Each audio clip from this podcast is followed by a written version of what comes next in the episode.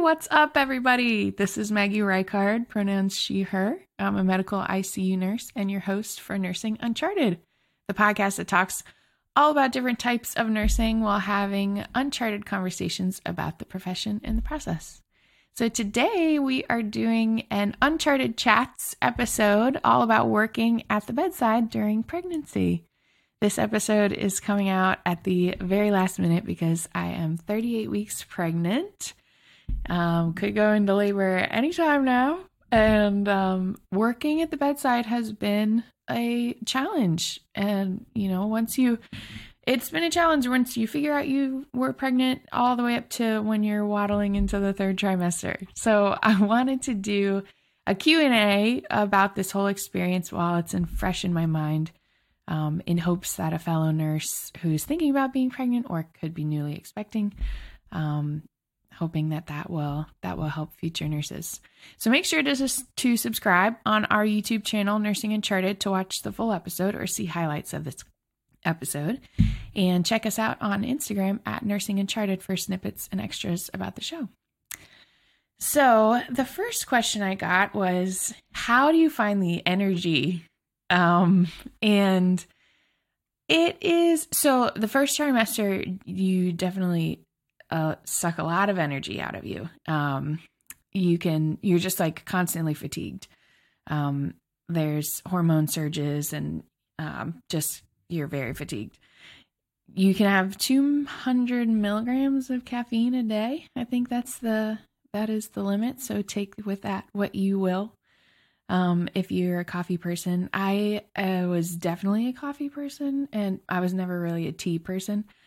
Um, so, but I think I actually, I, I was starting to cut off coffee altogether um, before I was um, pregnant. I started taking this stuff called mud water, which um, maybe you've heard of it, but it's actually mushrooms. It's like seven different types of mushrooms, and um, it tastes like mud. I mean, it doesn't taste great. I had used like almond milk and honey in it and stuff, but it had like more nutritional value and it was like one seventh the cup of coffee.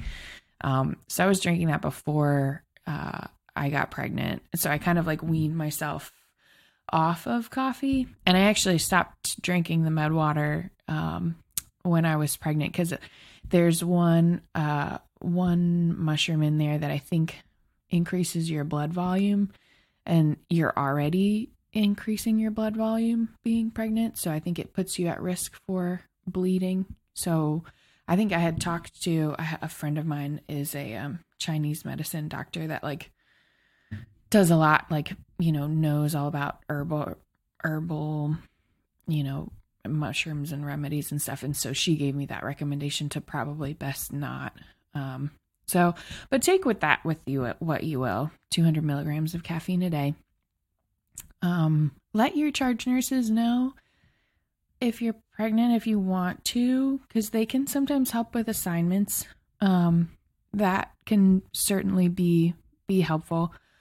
First trimester is hard because you feel the worst and you have the most symptoms because your hormones are going crazy but you're not showing and you're not telling people. Um, so you're just kind of silently suffering by yourself. Um, I think I called out a couple times during my first trimester. And um, so, like, know what your policies are about call outs and use your best judgment. Take care of yourself. Um, but yeah, sometimes letting your charge nurses know that, hey, I'm just really, really feeling fatigued. Sometimes they can help with with maybe giving you like an easier assignment. Um, and then just obviously rest as much as you can when you're when you're at home, um, because you're building an organ and you're growing a baby. So 12 hour shifts are are hard baseline, but um, yeah, I think that's I think that's what I did. The second question, how is your job with parental leave? Um, this is a loaded question because I ended up doing some more research um, about this because it doesn't help to know exactly what my specific job did, did which I'll go into. But, um, you know, I ended up doing some research to figure out what the what the U.S. does federally versus what the states do, what's versus what's employer specific. So federally, uh, nationally, uh, that answer is easy because we do nothing. the U.S. kind of sucks when it comes to maternity leave. I think we're a, one of a small number of countries who provides no national paid maternity leave. Um, on the state level, there are 11 states and the District of Columbia who have or will soon have paid family leave laws. And those states are California, New Jersey, Rhode Island, Washington, New York, Massachusetts, Connecticut, Oregon, Colorado, Maryland, Delaware, and DC. Um, I got a lot of information on this topic from paidleave.us. It had a great PDF on how those states break down their policies. If you go to the FAQ section there, and I'll note that website a couple times in this podcast because it was super helpful. Um, yeah. So some employers, I think most, not all, but most, have um, abide by the Family Medical Leave Act FMLA, which entitles eligible employees of covered employers, that's important, to take unpaid, also important, job protective leave for specified family and medical reasons with continuation of group health insurance coverage under the same terms and conditions as if the employee had not taken leave. So, FMLA generally it's 12 weeks and this is unpaid. And it, I mean, it just protects your job for those 12 weeks. Um, and who's a covered employer? So companies who use, I don't know if they are mandated to use FMLA or if they just have the option available to them, but they are the um, covered employers have 50 or more employees within 75 miles of their workplace. Um, so that is, I mean, largely inpatient. I'm sure I would assume that's all hospitals, inpatient hospitals.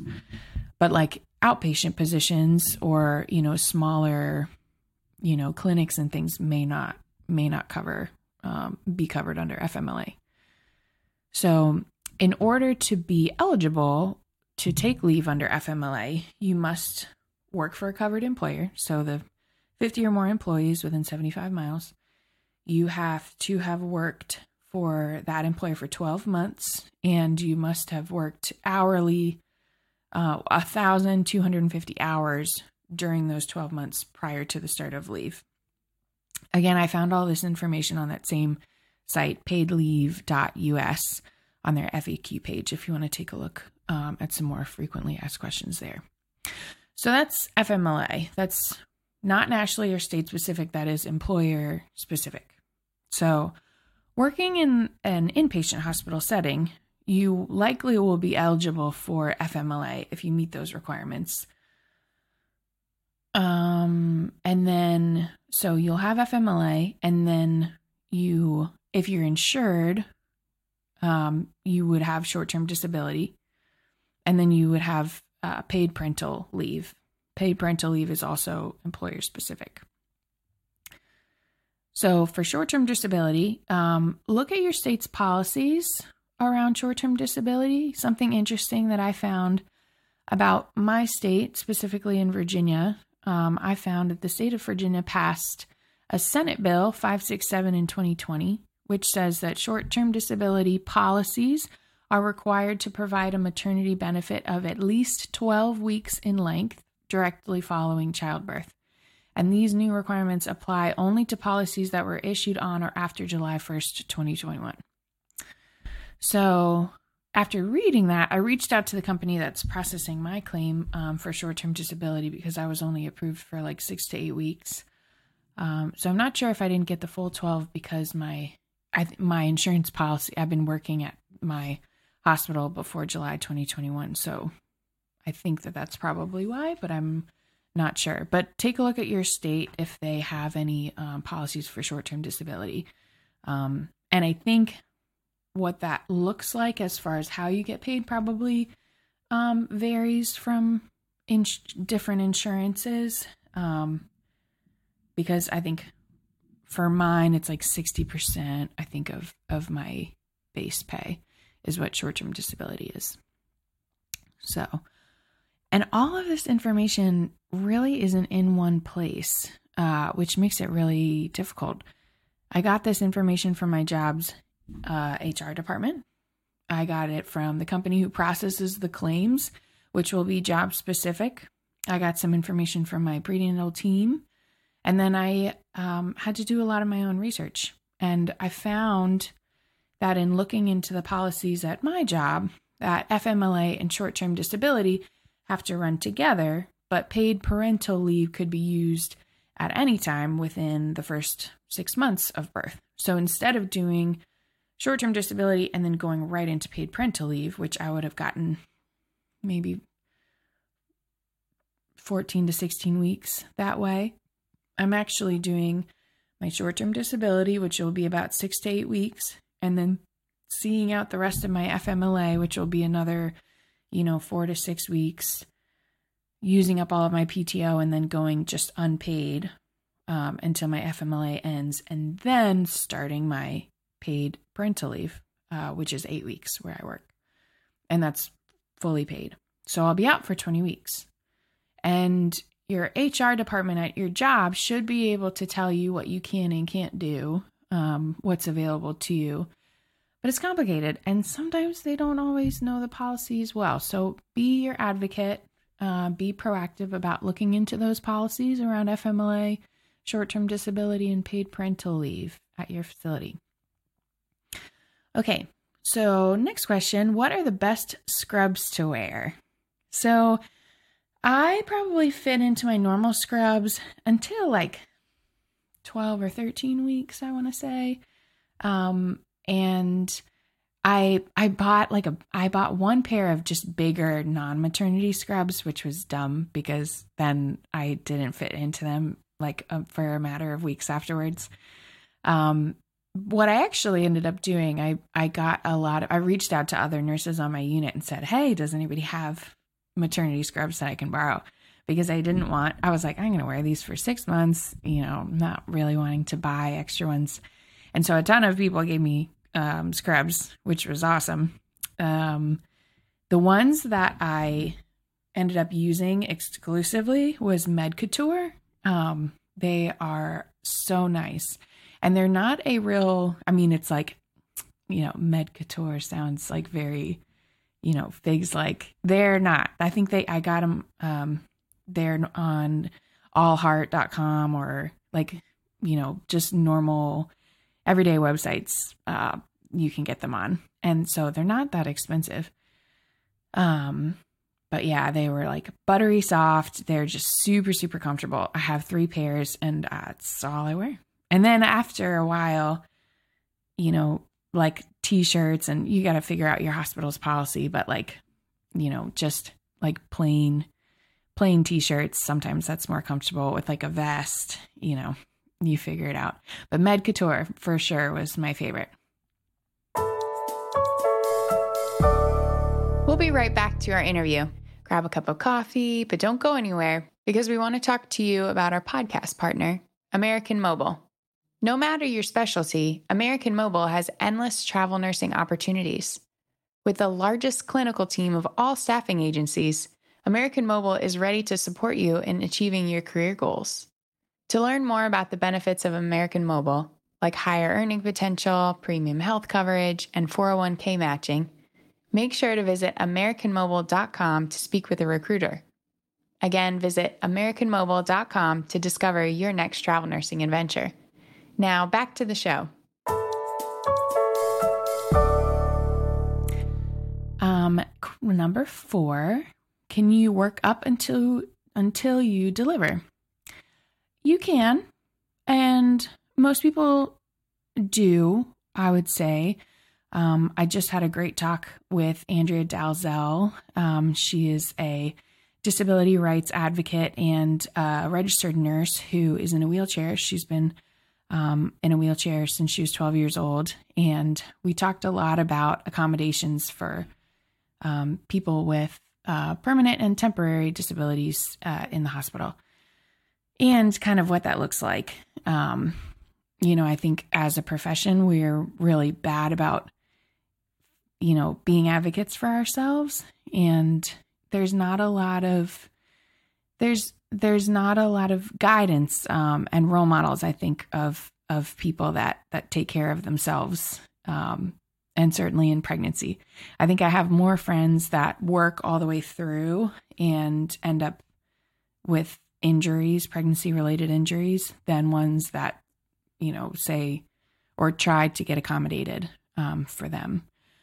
I am still working, um, and my plan was to work up until she delivers, um, until I deliver, because I wanted to accrue as much PTO as possible in order to um, have more time with her and get that, you know, shave down that unpaid time that I talked about before. Um, it, it's definitely hard. There was uh, probably around 33 or 34 weeks. I had pulled a muscle in my neck just lifting patients. And um, so, like little things like hanging IV fluid bags or hanging CRRT bags was getting more difficult. And just like reaching across the keyboard to get, you know, a glucometer or something, it was just starting to get really painful. Um, my feet were getting really swollen.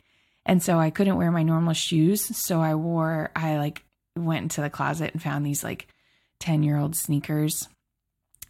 Don't do that. Bad idea. I got horrible plantar fasciitis. Um, and so I was like, not only was I starting to wobble, but I was like limping. Um, and I started to get carpal tunnel in my left wrist too. And all of these things are pregnancy related um, injuries.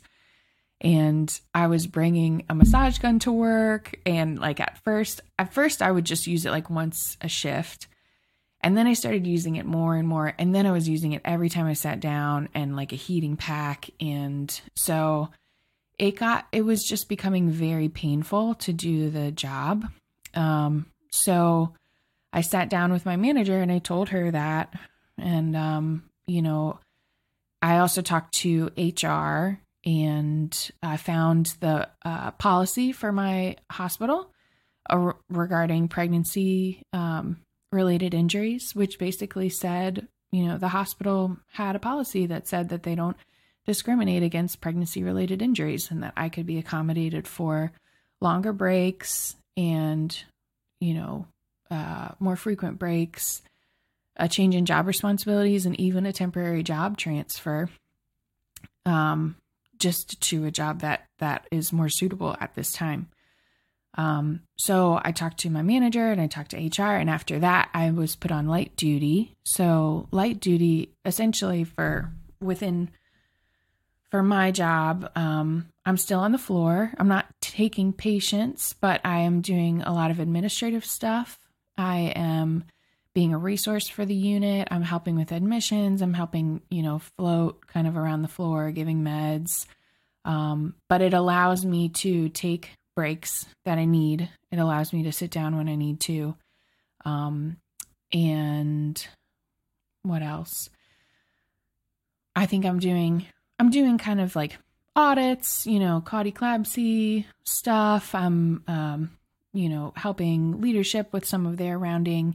So there's a ton of stuff that I was able to do. Um, so that really helped. And if so, if you're getting to that point, and certainly there has to be a reason, right? Like if you're feeling good and you're not having any problems, you know, like you just have to you have to listen to your body and and figure out. But um, you know, if you're starting to feel that way, see what your hospital has in regards to accommodations for those work related, um, pregnancy related, work sustained injuries. Um, because a lot of people, I mean, I have two friends, one broke their tailbone, another herniated a disc when they're in their third trimester. And we shouldn't be waiting for that to happen before we start trying to accommodate our own um, injuries we don't have to. I mean, there's, and um, I would hope that most hospitals have some some type of of policy um, there. So, but that's that is what I'm that's that is what I'm doing. next question How do you combat morning sickness for a 12 hour shift? So, morning sickness is in quotations because I think, well, at least for me, morning sickness, well, the sickness is related to feeling hungry. Like your nausea and hunger are, you know, if you're not you you eat in order to make the nausea go away, which is like uh, you know, it feels like that shouldn't be the case, but it is. So I think that's probably why we say morning sickness because when you're fasting all throughout the night and then you wake up. So I had crackers by my bed, um, and I just grazed all day. So in a 12 hour shift, my lunchbox would be like 20 pounds. I had, I had grapes. Grapes are great because they have good water content. Um, I would have saltines. I would make like saltines with almond butter, uh, like cracker sandwiches, and I would put them in the freezer for a little bit before work. And then I have these like little little sandwiches, um, celery and hummus, just like healthy stuff. But I would graze all day, um, and that would really help me. That would help me through the the twelve hour shift. Um, and talk to your OB or midwife about what meds you can take. I know, um, for me, I was told Unisom helps. That's a sleep aid, but it also uh, helps with nausea in the morning and B6, vitamin B6 is is definitely one that I was taking um, during that time. Next question. So, what patients can uh, or can't you take? Um, I can only speak to my place of work. I believe that that's probably up to the hospital's policy. I work in the medical ICU, which was the COVID ICU, um, and we would all take COVID patients, pregnant or not, you know, because PPE works. I said so many times before, I think it's more, you know, it's more likely for us to get COVID and other diseases when we're out in the community, unmasked and in close contact with others, you know, sharing drinks, whatever we're doing, then than when we're mm-hmm. hyper aware of the disease and when we're gowned and masked and, you know, up to the nines in the hospital. Um, you know, that being said, now that we have one or two COVID patients on the unit at a time, I won't be assigned to that assignment because we're more immunocompromised than the next nurse. And there are other nurses that can take those patients. Um, and that goes for a lot of diseases like shingles, TB, you know, a lot of the airborne things. Um, I don't think it's hospital policy as much as it is kind of an unspoken accommodation that other nurses kind of protect the pregnant nurses. At least that has been where I work, and I'm lucky for that. Um, I will say at my place of work, it's generally a, and I don't know if this is policy or if this is a cultural thing, but pregnant nurses won't go to interventional radiology if your patient has to go um, for a trip to IR um, in order to minimize the risk of radiation exposure. Although there are women of childbearing age that work in IR. So I don't, you know, I'm sure that there are ways that they can, um, you know, combat those risks. But that's just one thing that, that uh, in my experience, we did. Um, I would say for hazardous drugs, I mean, I, I think again, like with chemo and things, you're wearing PPE and and gowned up and everything and double gloving, um, double glove when using cavi wipes, bleach wipes. I think that's just a good that's just a good practice to have for anybody. Um, you know, when you're handling hazardous drugs or carcinogenic things, those cavi wipes. I saw somebody the other day that was wiping down something with the cavi wipes, the purple wipes with their bare hands and I was like, "Don't do that."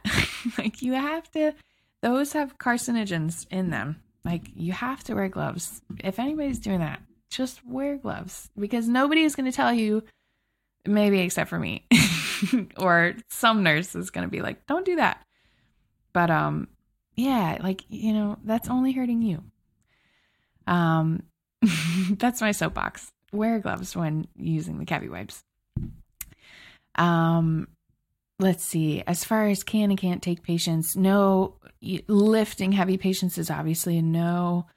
Um, but you you have to you may still be assigned to those patients. So using your resources, other staff, lift equipment. Um, lift equipment was my best friend when I was taking patients. Um, because you just can wheel it right into the room, like under the bed, and you can. We have at our facility, we have hover mats, which are just like this kind of nylon material with handles, and hopefully, you know, people know what I'm talking about. But, um, you know, the lift just hooks onto those handles and then it brings the patient up. Um, and then you can put the wedges under there. And that was just, I mean, that was my best friend because, you know, you want to be independent still if you know uh, we're short staffed a lot of the times and so that like allowed me to still be autonomous in the nursing care i provided and um you know it still allowed me to be able to turn my patients um you know when they were intubated sedated like all of the and they are heavy and they also did great with like baths so just make sure use your lift equipment um, that you have in your hospital and then again, with talking to your charge, I mean, take patients, try if you can, try to take patients if you're on the floor who are ambulatory um, and just use your best judgment. But all in all, just give yourself some grace.